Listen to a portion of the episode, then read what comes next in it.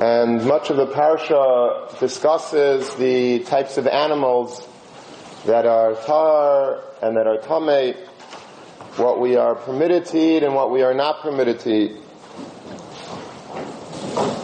And the Ramban says that the reason why certain types of animals are forbidden to be eaten in the Torah is because they have an achzarius inside of them. There's something that's cruel about the particular animals that are in that list of tameh, and that's exactly why the Torah says that they're tameh. Rabbeinu Bechaye explains this Ramban, and he says that the reason why they're usher to eat is because HaKadosh Baruch despises cruelty. And the fear is that if we are ingesting animals that have midas that are cruel, that might have a very bad hashpah on us. The Rambam in Nevuchim sort of says the same yisaid as the Ramban, and he says that the Tmeim have a teva of an achzar, and that's why it's also to eat them, kidesh teva achzarusam So that that cruel nature that is possessed by these animals don't rub off on us. Whatever we eat has hashpa on us, and if we eat animals that have a cruel nature to them, then that would affect our midas. And so the Torah says don't eat certain animals because we don't want the Rahman al your nature should change. We're Yidden, we're supposed to be people of a higher calling and a golden character, and if we eat things that are inappropriate, that have bad midas, then that could rub off on us.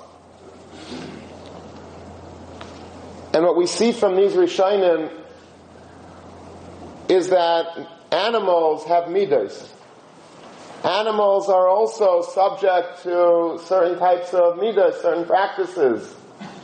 The animals that are tameh have midas of achzarius. Presumably the animals that are kosher have better midas, have good midas. And so we see that midas is not something that's only a human concept, but midas is actually a concept that could also apply to animals. And the truth is that there's a very well-known Gemara. The Gemara is in Eruvin and Afkufa. It's an amazing Gemara that there's much Musar, a lot of Musar Svarim deal with this Gemara. The Gemara says as follows. Amr Rabbi Yechanan, Ilmale nitna Torah, had the Torah not been given, let's, you know, in a, in a world without Torah, what would we do? Where would we be able to look for guidance about what to do and what not to do? How, without a Shulchan Aruch, how would we know how we're supposed to behave? So Rabbi Yechanan said, had it not been for the Torah, we would have still had some eitzah on how to conduct our affairs. Hayinu lemedim snios mechatul. If a person would want to figure out how to be somebody that's sneistic, how to be modest, and how to be, to act in an appropriate manner, in a hidden fashion, in a, in a way that's, that's not trust. we would only need to look at the cat.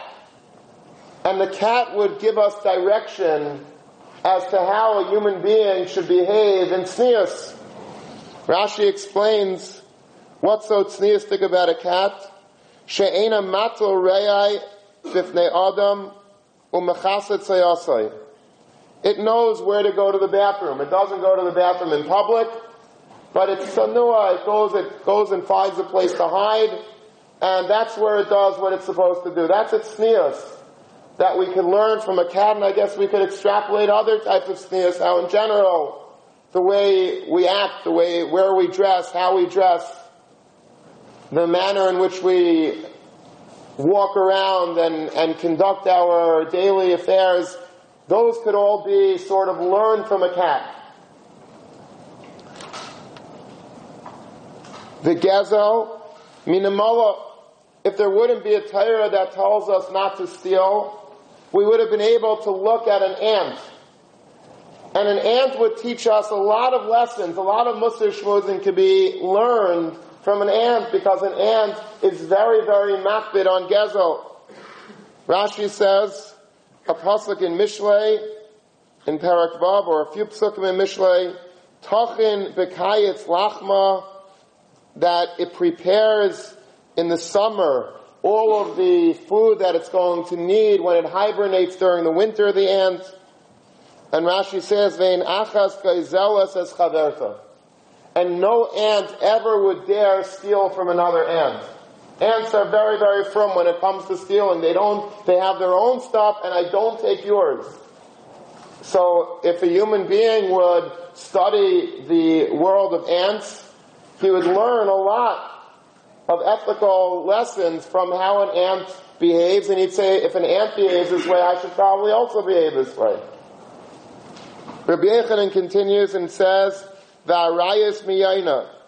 We would learn the proper moral conduct in terms of relationships from Miyayna. Rashi says, She'enai nizkak el A yaina, we know, I guess they don't have an official you know, ksuba with kedushin, but they have some sort of relationship of a zug. There's a they they come in pairs. There's a man and a woman, yaina, and they they are faithful to one another. And once they have declared their faithfulness to one another, they will not stray. One yaina will never go and and go and mate with another yaina, with a, another female other than his bazug. And so that would be a lesson for humanity. If we see that a yaina is able to be faithful to his, to his zug, so human beings would also, even without a tire, we would be able to learn, you have to be faithful to your wife. You can't go and run around and play the field. Once you get married, that's it. And finally, Rabbi Yechanan says that we would learn Derech Eretz Mitarnago. We would learn Derech Eretz, proper midas, from a, from a tarnago, from a rooster. Rooster has very good midas. Rashi doesn't say what those midas are, but apparently there's Derech Eretz that we would be able to glean from a tarnago. This is the Gemara in Eruvin that Rabbi Yechanan sort of explains to us how animals have midas. And not only do animals have midas, but we could learn, us great human beings, that are the king over the animals. HaKadosh Baruch Hu says that we're supposed to be shaylet over the animals, but yet we can take a lot of musr from animals. Even had we not had Torah, we would be able to understand a lot of basic things from, from the different parts of the animal kingdom. Now, first of all, some of you may be bothered by how the Rishonim would deal with this Gemara because it sounded from the Rambam and from the Ramban that we spoke about before, the Achzarius of the Behemoths and Artzmeis, that it sounds like those are not good characters. We don't want to have anything to do with like a cat or an ant or any of these types of animals that are inedible. These are Achzarius the Behemoths. And yet you find that we're learning Midas from an ant and we're learning Midas from a cat from tznius we learn from a cat, and so are they bad or are they good? And the answer, I think, is that that there is an achzarius to them, but yet we can learn from them. They have, just because they might be cruel doesn't mean that they are that, that they are beyond good midas. There's a lot of people that are are really really not nice, but yet they have a lot of midas that are that we may be able to learn from. Just because a person has, happens to be cruel by nature doesn't mean that he is beyond, you know, any, anything good. He has some good elements. A cat might have cruelty to it, but yet the tznius, if we would be able to just focus in on that, we would learn a lot from the cat. And the same thing is true with an ant. We can't eat an ant. Maybe an ant has certain achzarias to it, but yet we're able to take, you know, just hone in on the good part of the ant the fact that it's very makbid about stealing, and that we could take from the end, even though there is a teva of achzarias perhaps in the end. There's a Pachad Yitzchak Rav Hutner, the very first mimer on Pesach, he has different volumes, one on each yantif. And now they're actually going into extra innings of the Pachrit, so they're putting out, uh, you know, when I was, you know, up until a few years ago, there was only one Pesach volume, one Sukkot volume, one Hanukkah, one, now they're, Baruch Hashem, it's amazing, they're putting out another series of Pachrit with new, unpublished Maimarim, um, and it's called Mamari Pachrit It's not just the Pachrit it's called Mamari Pachrit but it looks the same, and it looks nice together on the shelf. So, um, but in the original Pachad Yitzchak, in, in Pesach, the very first mimer, he asks a very good question on Rabbi Yochanan. And I'm not going to quote his answer because it's very deep and we don't have time and, and it's something that, you know, if you want, you can look it up yourself. But he says, look at the psukim in Mishle that Rashi quotes part of the pasuk about how we learn um, from an ant. But if you look at the entire context of that, those psukim in Mishle, it's in Perak Vav, Pasuk Vav, that's when these psukim start. And Shlomo Melech writes as follows, Lech el nimala otzel, re'eh drachea v'chakam, which means go to the ant, you lazy person, see its ways and grow wise. Asher ein la katzin shaiter umaishel, even though they don't have an officer or a guard or a ruler over the ant, nevertheless, tachin bakayitz lachma, she prepares her food in the summer, agra bekatzir machala, and stores up her food in the harvest time. And that's what the ant does. So the ant is a musar sefer for whom? For an otzel. Shlomo Melech is saying, if you're lazy, go to an ant. You're going to learn a lot from the ant. You know why? Because the ant goes and works very, very industriously. In the summer, it's preparing all the food and it's harvesting and it's putting it away. And that way in the winter, it has what to eat. It's not somebody that's lazy and that just like loafs around all day and does nothing. It's working. It's working hard to gather in the summer so that it has what to eat in the winter. What do we see that Shlomo Melech is telling us? That the ant is giving musr to whom? It's giving musr to a lazy person. So why didn't Rabbi Yechanan say, besides for saying that we can learn gezel from an ant, that's true, because that's what it's storing up things so it doesn't have to steal from somebody else. But shouldn't it also tell us that we can learn a certain extra midah from an ant that it's not lazy? So it should say that we should learn zrizus from an ant. Rabbi Yechanan should say that besides for an ant teaching us a big musar shmuz about gezel, it also is able to teach us a musar shmuz about zrizus. And yet Rabbi Yechanan doesn't say that. Rabbi Yechanan doesn't make any mention of Zrizus.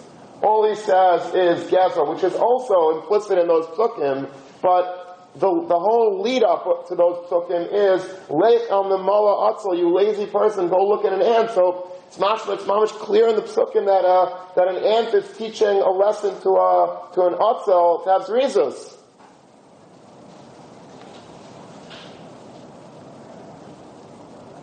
So I want to perhaps suggest my own answer for the Pachad Yitzchak's question. What is Zrizus? Zrizus is something that people think means running really fast. You know, if you get up for davening, you got to run to the Beis Medrash, and if you go to a mitzvah, you got to run and do it bezrizus, and that's true in a, in a sense. But the Alei Shur points out that it's not always so simple. He says that not all zrizos, if the person is constantly racing and rushing, is always so good. Because what happens when a person rushes? Very often, if a person rushes, it messes things up. There's a, an expression, haste makes waste.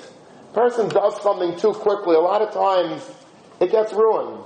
If you do something slowly, sometimes that's a lot better than doing it fast because when you do it fast, you know, you get into accidents.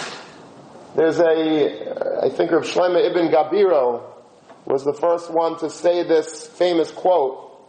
He says that pre hamahiros charata, the produce, you know what the outcome of mahiros of being too fast is? Charata. Whenever you do something too quickly and you jump into it and you're running and you're doing it, a lot of times you have charata, like because you you mess things up sometimes. If you do things like just, eh, you know, you're racing and you're doing it and you're rushing, a lot of times when you rush, it makes things bad. So he says, Rezus does not mean doing things quickly. He quotes his Rebbe, Rabbi Avram Grodzinski, who was the Mashgiach in, in Slobodka, where Rav Wolbe learned. He said that when a person wants to be kind in the midah of Zrizas, Zrizas is not in the feet. It's not in the feet. Zrizas is perhaps mainly in the mind. When a person wants to be a Zaraz, it has to be well thought through. He says that the Gemara says, Kaihanim are Zrizim What does that mean? It means that they are rushing around like Meshugayim in the Beis HaMikdash. If you do that, you're going to spill the blood, you're going to ruin the Shechita, you're going to ruin the Malika, he says they were thoughtful people. The Kaihanim thought everything out. They had a plan, they had a scheme, they had a, a way of doing things, and then they did it properly, but they did it with Zrizas. But Zrizas was first in the mind. If a person immediately jumps into something, a lot of times that's not good. It's not good. You have to think about things before you do them. Once you think it out and you have a plan, now you can run and do it. But if you don't, then it's going to be very difficult. And so what we learn from that is that Zrizus is something that is not an instinctive thing that we could learn clearly a lesson from the Namala. Because if we just say, okay, I'm going to be a Zaraz like the Namala, then you're going to have a lot of problems in life. Because the Namala is an animal that is a dangerous animal to learn from. And let me explain.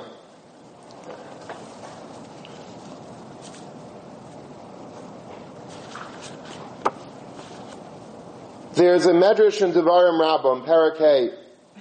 It's an amazing medrash. The medrash says as follows: The Namala, the ant, has a lifespan of six months. That's the maximum amount of time that an Amala could live. It doesn't live longer than six months, ever.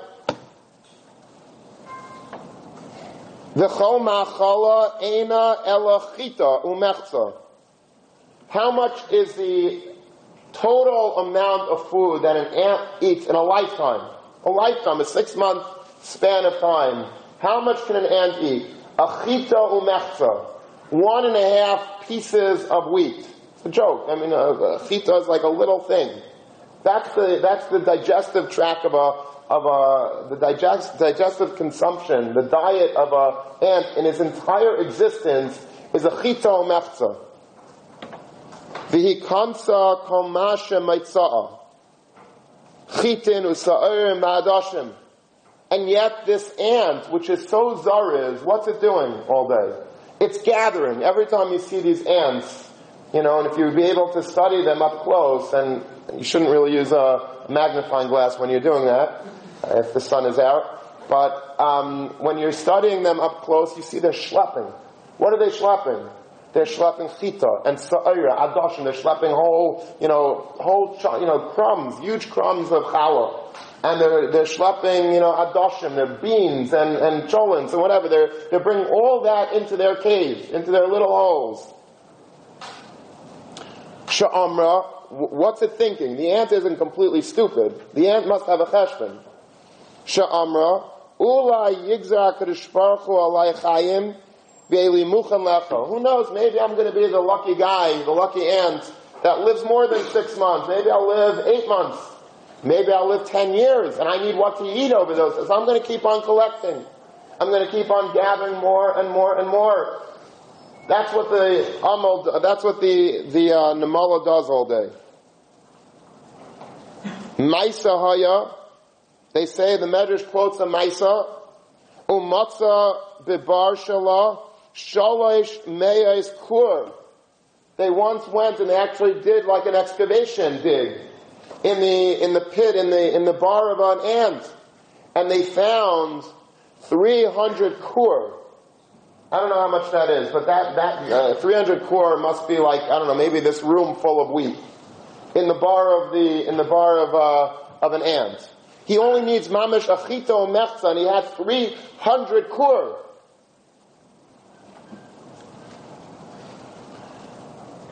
That's what an Amala does. That's what an Amala does. An Amala is a hoarder.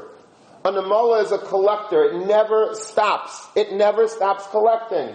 That's what it's using its reasons for. Now,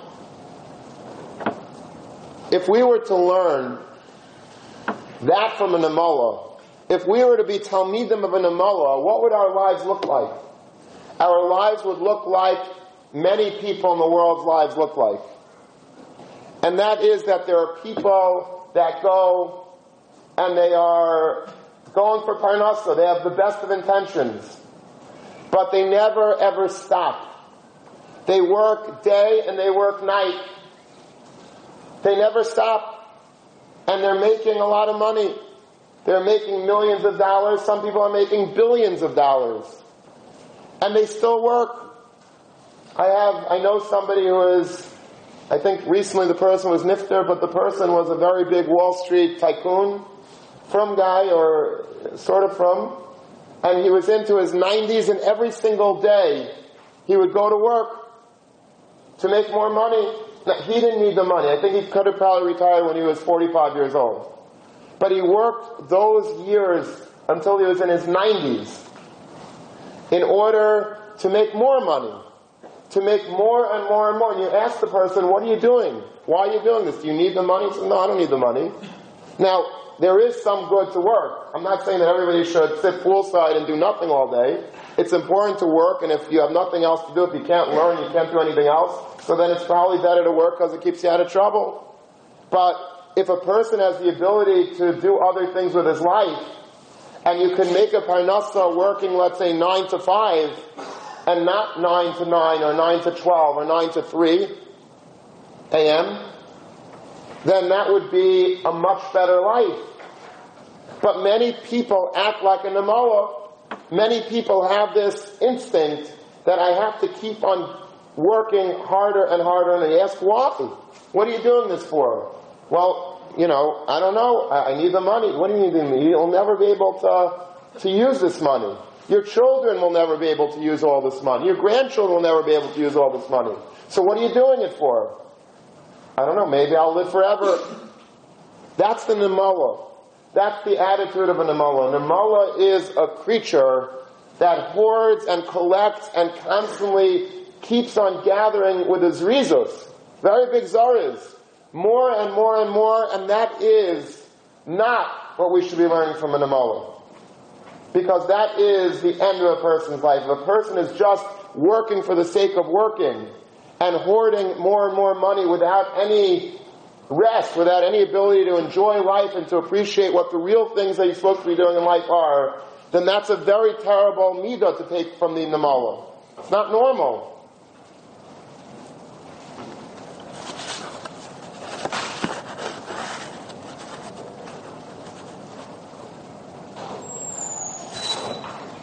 There's a story with the Chafetz Chaim. The Chafetz Chaim was once giving a Musar shmuz to a yeshiva bacher that was going out to work. He says, why do you have to go to work? Stay in learning a little bit more. He says, no, I have to, I have to go make a parnas. He says, okay, why? He says, well, I'm going to make a lot of money, and when I make a lot of money, then I'm going to support Torah. I'm going to build the yeshiva. I'm going to give Rebbe a lot of money. I'm going to give Kailim. I'm going to support. It's going to be amazing. You'll see. He says, I'm telling you what's going to happen, says the Chafetz Chaim. You're going to go to work, you're going to make a lot of money. He says, but if you think that you're going to be able to be generous with that money once you make it, you're wrong. You're not going to support Torah in the end, or at least what you should be, to the degree that you should be. And the Baruch says, no, it's not true. I'm very generous. I can't wait. I'm going to make a lot of money. I'm going to support Torah. Years later, he bumps into the Chafetz Chaim and he says, Rabbi, you were so right. That I made millions of dollars, that I can't give it away. I can't, I can't, I can't give it to Torah. I keep needing it. I need more and more, and I feel that if I give up my money, then I'm not gonna, you know, I need to, I have certain goals that I'm setting for myself. So let's say a person starts out, he wants to make a million dollars. Once he makes a million dollars, now Ratzim Asayim, he wants two million. He has two million. So if I'm going to give $100,000 to yeshiva, that's, that's going to be a setback for me in terms of my goals and where I want to go. And it's taka true. People that make a lot of money, they, they see that it's very difficult to give tzedakah. They want to give tzedakah, they just can't. It's hard for them. Some of them do. Yechidim are able to, you know, to give what they should be and what they can afford, but it's very, it's, it's a very big challenge. There's a great Maisa with Rav Hutner, I mean with Rav Dessler. Rav Dessler, it was right after the war, and there was an auction that was taking place uh, somewhere out in the in the English countryside. After the war, people needed money. There was very little money um, around, and so they had an auction, and a lot of Judaica was being auctioned off. And this Talmud of Rav Dessler told Rav Dessler that he's planning on going to this auction. He heard that you could get things very cheap. There's a lot of Metzias people just need cash. They're selling their bechers, they're selling their Esser boxes, they're selling their Seder plates, they're selling, you know, Megillas, whatever you need, you could buy their mamish pennies on the dollar. So Rav Dessler sounds very interesting. Would you mind if I come? Could I join you on this little excursion? So Talmud, oh, it'd be a big covet to bring, to bring the Rosh there. Rav Dessler comes with him, and they're sitting by the auction, and the auctioneer, you know, starts with the first item, and he says, we have a, uh, you know, a, a, a, summon box, you know, very heavy, beautiful, old summon box, 17, from the 1700s, and it's normally like $100,000. He says, we're going to start up the bidding with, uh, $50. And like, you know, and this guy is like, $50, it's a $100,000 summon box. So like, there's like two other people in the room that are even remotely interested in it, like 55, 60. So like, you know, it's unbelievable. It's 70. And okay, going once, going twice, sold. Seventy dollars. The guy, like he, the buffer, couldn't. You know, he's so happy. He's not a buffer. He's a Kailo, young Kailo guy. I can't believe. It's such a mitzvah. He jumps out of his seat. He like pays for it. He brings it back to the to the seat, and Dessler is looking at it. And Dessler says, you know, that's such a beautiful psalm box says, would you mind if, if I took it for myself? So the Kailo guy is like, yeah, this is not cute. Like, okay, you know, I, he's my Rebbe and everything. I love him, but like, you know, I like the somebody, great steal. I, I, you know, okay, here, sure, it's yours. And the next thing up for bid was like a, you know, a, a Seder plate, a Kara from the you know, 1800s, very heavy with gold. Uh, you know, we're going to start up the bidding with $120, like, you know, $200,000 so it was like ridiculous. And the person, you know, puts up his $120 sold. He couldn't believe it. He jumps up, he pays $120 whatever, he brings back the Seder plate. And Rav Dessler is like sitting there looking, says, that's a beautiful Seder plate. Says, I never had a Seder plate like that. Would you be able to give it to me? Says, Rebbe wants the Seder plate too? Yeah. Okay. Gives him the Seder plate. The next thing up, up for bid was, I don't know, uh, uh, uh, you know, a, a becher, you know, from that was owned by some big gadol, and it has an inscription on it, has diamonds in it. You know, we're going to start the bid in twenty-five dollars for this becher. Like no one else is in the, even interested. He bought it twenty-five. He jumps up, he gets it again, and this is the way Rav Dessler asks for it. He gives it to him the whole day, like everything he was buying, like. So, like the person, this Taylor guy, so like, first he made like a mental note to himself, next time don't bring Rav Dessler to an auction. And then he like, Rav Dessler is like, you know, like smiling. He has like a whole, you know, crate full of like priceless Judaica treasures, you know, in his box. And he like come, you know, the Talmud like drops Rav Dessler off by his house. He schleps in the box, puts it on his dining room table. It's okay. We had a really great day today. Thanks a lot. And you know, l'chaim l'shalom. Uh, the Bachar, the, this guy is obviously a little bit confused or, or a lot confused. He wasn't so happy came home. He was probably, you know, speaking to his wife about all the tightness that he had. Anyway, that Erev Shabbos, right before Shabbos, there was a knock on his door, on this Kaila guy's door, and there was Rav Dessler standing with his whole crate of priceless Judaica. and he says, I'm here to give you what's yours. So the Talmud says, no, Rebbe wanted it, it's Rebbe's, I'm happy to give it. He says, no, it's yours, and I never intended to take it from you, and let me explain to you what I did that for. He says, I saw, when we were at that auction, that it's true that these are, you know, tashmishe mitzvah, these are important objects for terms of mitzvahs, but it's gashmius. At the end of the day, it's mumminus. He says, and you were so excited about collecting all of this stuff that I felt that you were getting carried away, like your midas were not, there was something off about your midas. Like this thing that you need to collect and to have more and more and more. There was something wrong about it. So as your Rebbe, what I wanted to do was to temper that excitement. I wanted you to realize that it's not, what what's yours is not really yours. And that you shouldn't get too excited. It comes and it goes. And don't get into that mindset that people have. They need more and more and more gashmias. That's not what you're put here for. And so I asked you for one piece at a time. I didn't want it. It's yours. I don't even want it. You should have it, you should enjoy it. But I wanted you to realize that you shouldn't have this need, this, this feeling that I want to have more and more. Rav Hutner once said that the reason why the word ma'id means money, ubachal ma'idecha, ma'idecha is ma'necha. Why is the word money used, the word ma'id used for money? Because it's the one thing that you want more and more and more of. It's, it's infinite. There's only a certain amount of svarim that I could buy. But money I could have in my bank account like billions, trillions. There's no end to it. People today, you know, there are people that, that are worth hundreds of billions of dollars. And they love it. That's what they do. They just want to have more and more. What do you need it for? Hundred billion dollars. We have no hasaga what that is. But people want it. People need more money. Obviously, you need money for your expenses and for your, you know, retirement and all that. That's all very good and fine. But I'm talking about people that are, they just don't stop and they need more. That is something that's wrong. There's something terribly wrong. That's not Zrizus. Zrizus is in the mind. The mind has to dictate where you're running to and what you're doing. And if you're just instinctively acting like an ant and you're learning your mussar about Zrizus from an ant, that's the most dangerous lesson that a person can take. Because if you're wrong, if you act in the wrong way and you're not doing the Zrizus right, and you're following the ant's lead, you're going to lose your entire Olam Hazeh and Olam Haba because the ant is not the proper role model for us as far as reason is concerned.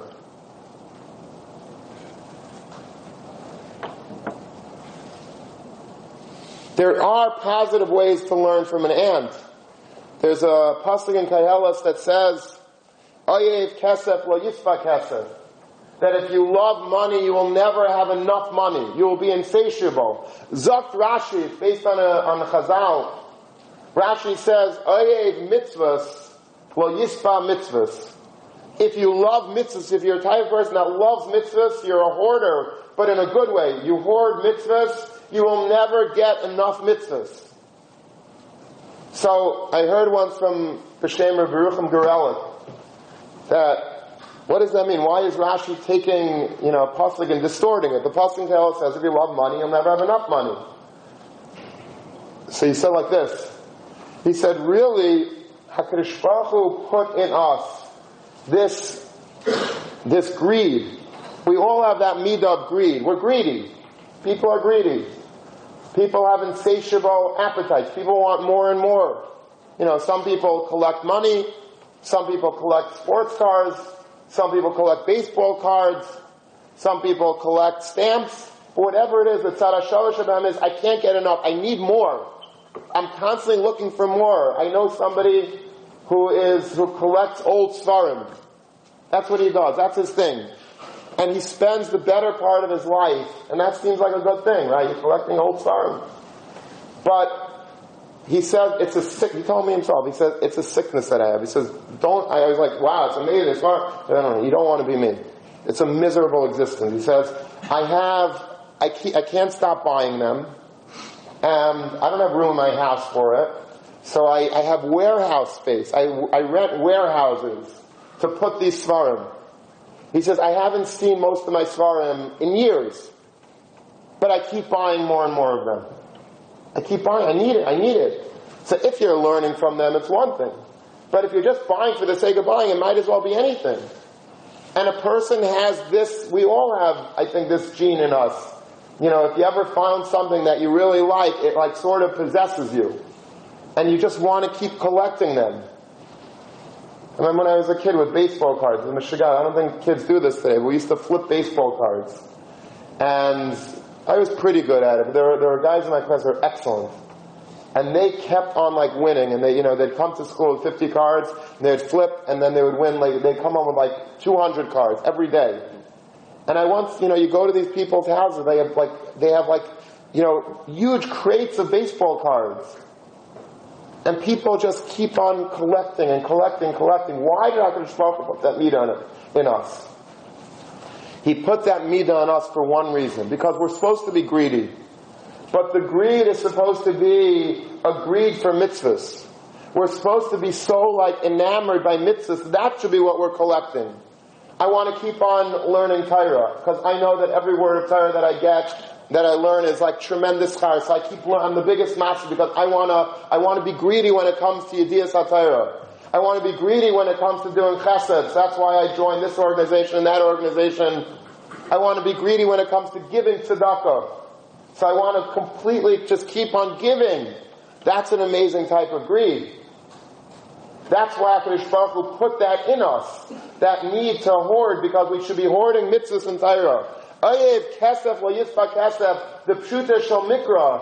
The Lashon kesef means money, but it really means kisuf. Kisuf means desire. Nichsefa kolsa nafshi. Kesef is a desire. Why do human beings have a desire? Because if you love that desire, you will never have enough of that desire, but that's for mitzvahs. If we would be able to learn from an ant to be greedy in the mitzvah department, that would be a good Musar shmuz. But most people don't learn that from an ant. Most people, if they would study an ant, they would just take the gashmistic greed of an ant. And that's why human beings are like that. That's what we all do. We run and we collect and we don't stop. And we basically lose sight of reality because, because of that. There's one thing that Zrizas of an ant is good for. And that's what Shlomo Melech is telling us, that a lazy person go to an ant and learn from him, but don't learn from him the just the the the the, the, the basic instinct to be a hoarder. That's not what you're supposed to be doing. The one thing that you can learn from an ant is the fact that it gathers its wheat in the summer and then it has what to eat during the winter, which means that it doesn't have a need to steal from other people because it's not reliant on anybody else. A lazy person, a person that doesn't work, that's not productive, is somebody that very easily could come to steal because I have, to, listen, I have to eat. So I have two ways to eat. Either I have to work and actually earn a paycheck. That's hard. I'm a, I'm a lazy person. I don't want to do that. So the other option is, well, I have to eat, so I steal. I steal. That is a terrible midah. If a person learns from an ant that's not lazy, his midah about his hakbad on gezel, that is the beauty of the ant. The ant is not lazy, and that causes the ant never to steal from somebody else because it doesn't have to. It has so much of its own that it doesn't have the yetzer hara to take anyone else's possessions. Look at this amazing medrash. It's the Yalkut and Mishlei. On this, on these psukim that re'eh drachev v'chakam, look at the ways of an ant and get wise from it. Re'eh derech eretz shebo, look at the derech eretz of an ant. Shehi bayrachas min gezel, it runs away from gezel. Maisa ben Malachas is a story with an ant. Shehi pila chita achas. Once upon a time there was an ant that dropped a kernel of wheat, a chita achas. Now remember, an ant, his entire life, only eats a chita mechza. So dropping a kernel of wheat for an ant, if you find a kernel of wheat for an ant, that's like the equivalent of us finding like a, you know, a, a suitcase with a million dollars cash in it. This is like what we could live on, live on for life. Every chita is kemat, you know, more than half of your life. So an ant dropped a chita. So if I was another ant, what would I do? I'd pick it up, I'd run with it, and, you know, that's my diet for life.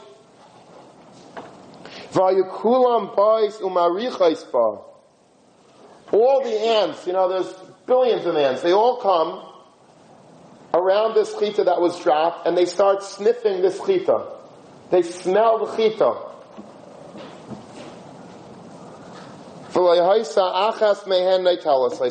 They were able to smell in this kernel of wheat that was dropped that it was somebody else's, somebody else, a different ant had taken it, and not a single ant of those millions of ants that were gathering around smelling it, not a single ant actually took it. They left it there.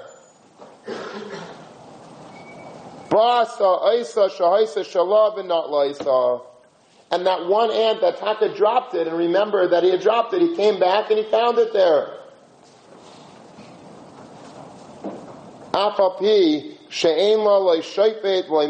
There was no shayfet. There was no Moshe. That's what Shlomo Melech wrote in those psukim and Mishlei that we read before. There's no police officer that's going to arrest anybody for stealing if any of those ants would have clapped it. There's no, like in Saudi Arabia, if you're caught stealing, they cut your hand off. Nobody would do that. No, they don't have any, any self-policing. But yet, they're makbid gomer on gazel. They're makbid gomer on gazel. They don't do anything, they, they do nothing wrong, these ants, when it comes to gazel. Why not? You know why not? Because they have shalish meis kur. They have so much wheat that they themselves earn that they don't need it. I don't need to steal this chita because Baruch Hashem, I'm self-productive. I'm self, uh, I'm able to, to rely on my own work. People that are able to rely on their own hands for working, they don't need to have that yetzer hara to steal. Stealing, that's for people that are unemployed. For people that don't have a good work ethic, they have to come to steal. That's the easy way of making money. They want to get rich quick. People that are not afraid of doing work, they roll up their sleeves and they work, and they're happy. They're making a parnasa. I don't have to steal. What's mine is mine. What's yours is yours, and that's it. That's the meter that we learn from a from a namala. The zrizos that they have vis-a-vis Gezel, that's unbelievable. But to stam take a lesson, to take a page from the Namala's life, as far as zrizos, the raw zrizos, that's terrible. That's going to completely ruin our life. If a person just constantly gathers and hoards, he's going to be miserable. Because it's too much. It's not necessary. That's not what we should be focusing our life on. Yes, we should be successful in, in, in whatever we do. But there comes a point that we have to look in a mirror and say, it's enough. I have enough and now let me learn.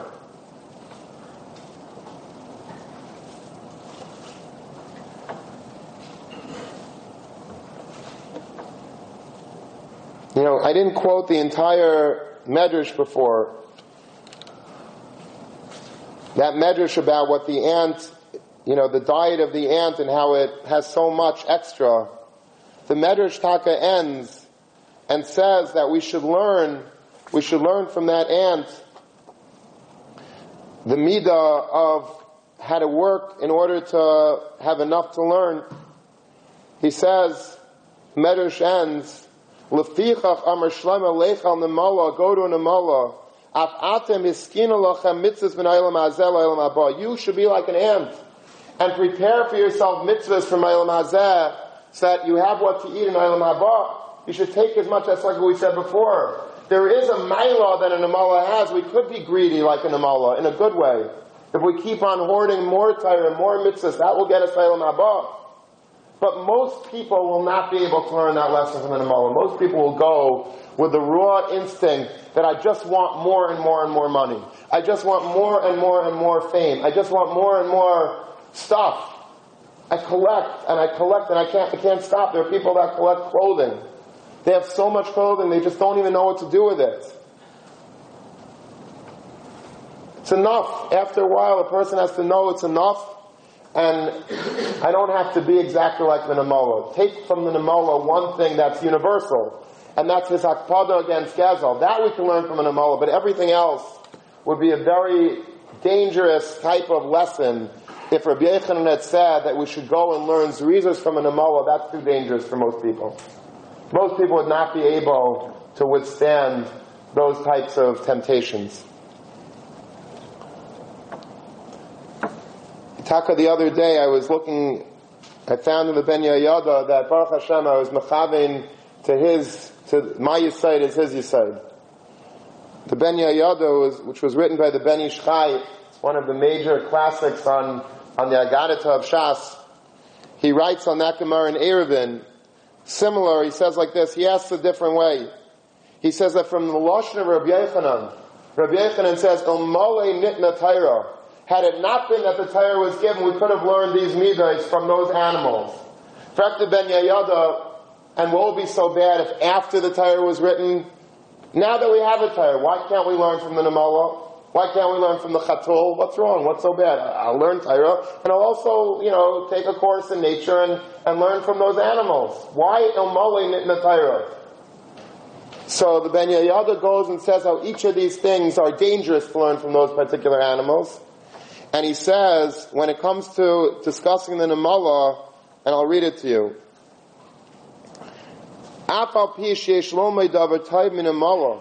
Even though there are good things we can learn from an amal, nevertheless, we're afraid to learn that thing. Today, without the Torah, you shouldn't go to the Namala and learn even that. Why? Because if you're taking Musar from an Amala, you might very easily learn from its bad traits. What's so bad about an Amala?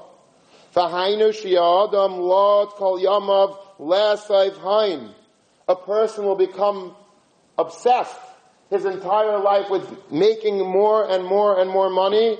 Kesef kasher nimsa mida ra zu Like we find this mida by Namala. im kach. Because if you learn from an Amala to be too industrious and to keep gathering more and more, Masa Yasik Batayra. When in the world, ask the Ben Yad, will a person ever have a chance to learn Torah? Ukameshikasim Mefarshim Otzel. You should choose things to learn that will make you wise. And not things that are bad. So basically, he asks a different question, but the answer is the same. That Namoa is a very difficult Bria to learn from. Because when we take lessons from the Namoa, it's a slippery slope. And a person could become Lord Acher Mamin. If you're going to be as Zariz like an Amala, you will never ever have enough. That's the way life goes. That's the way life goes. There's a story with the Chafetz Chaim that he once met a, um, a, a, boy in Radin, a young man, and Chafetz Chaim lived in Radin like forever. He must have lived there, I don't know, 60 years out of his 100 year life. And so he saw a lot. When you live in a city for a long enough time, you see a lot of patterns.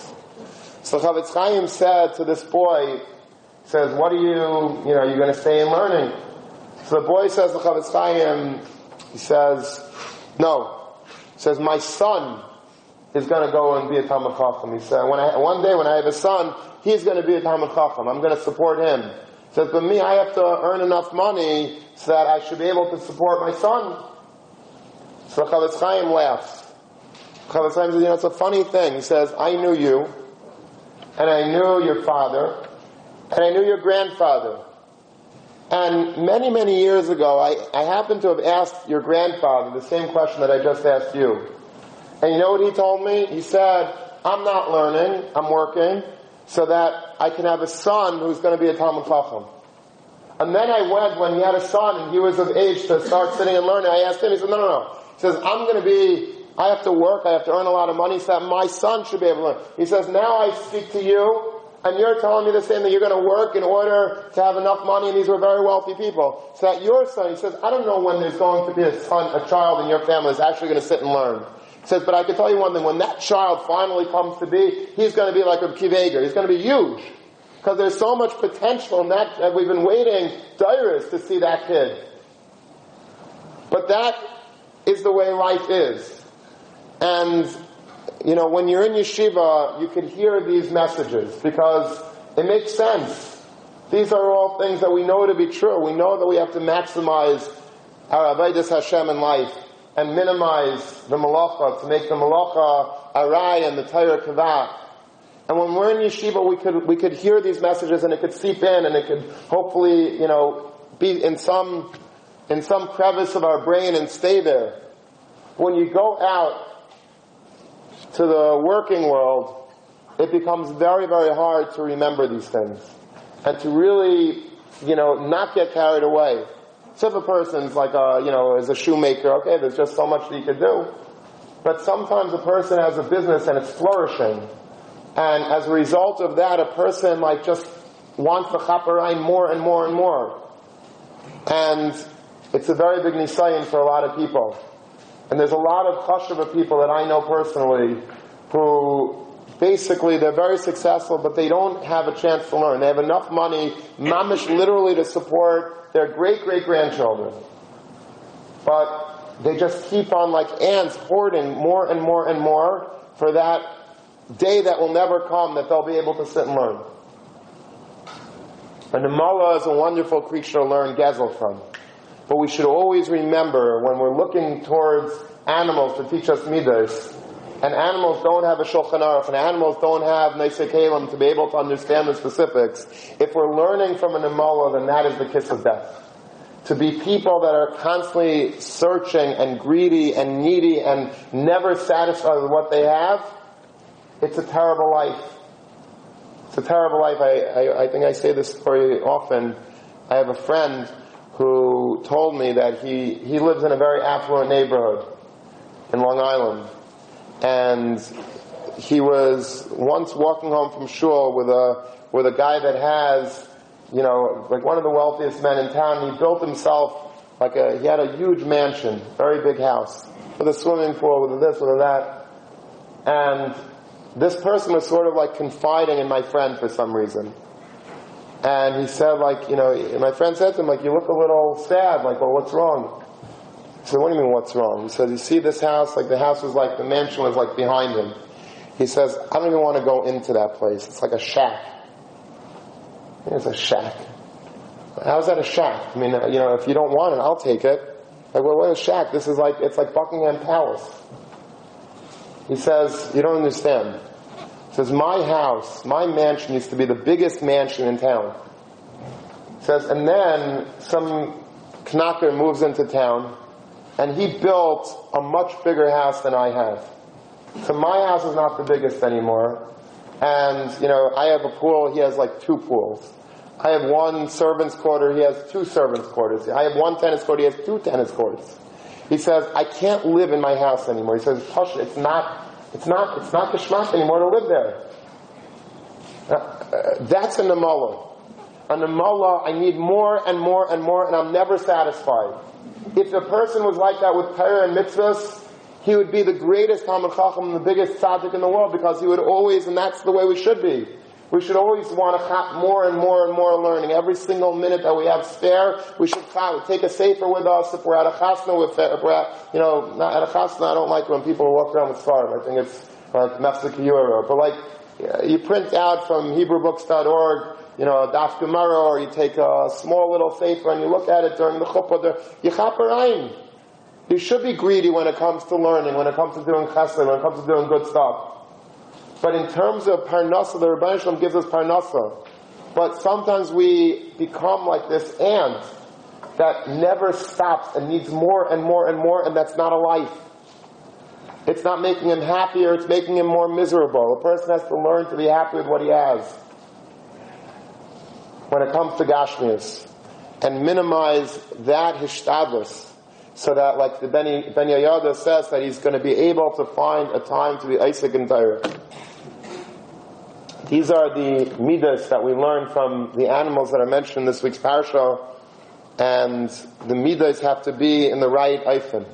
Midas are wonderful things, but a person has to always look towards the Gedalei Musar to be able to know exactly how to use the Midah in the appropriate fashion. Because if we use Midas in ways that we think is what the Midah is all about, it could take us completely off the right derech and take us to the opposite direction. Midas need to have a Shulchan Aruch.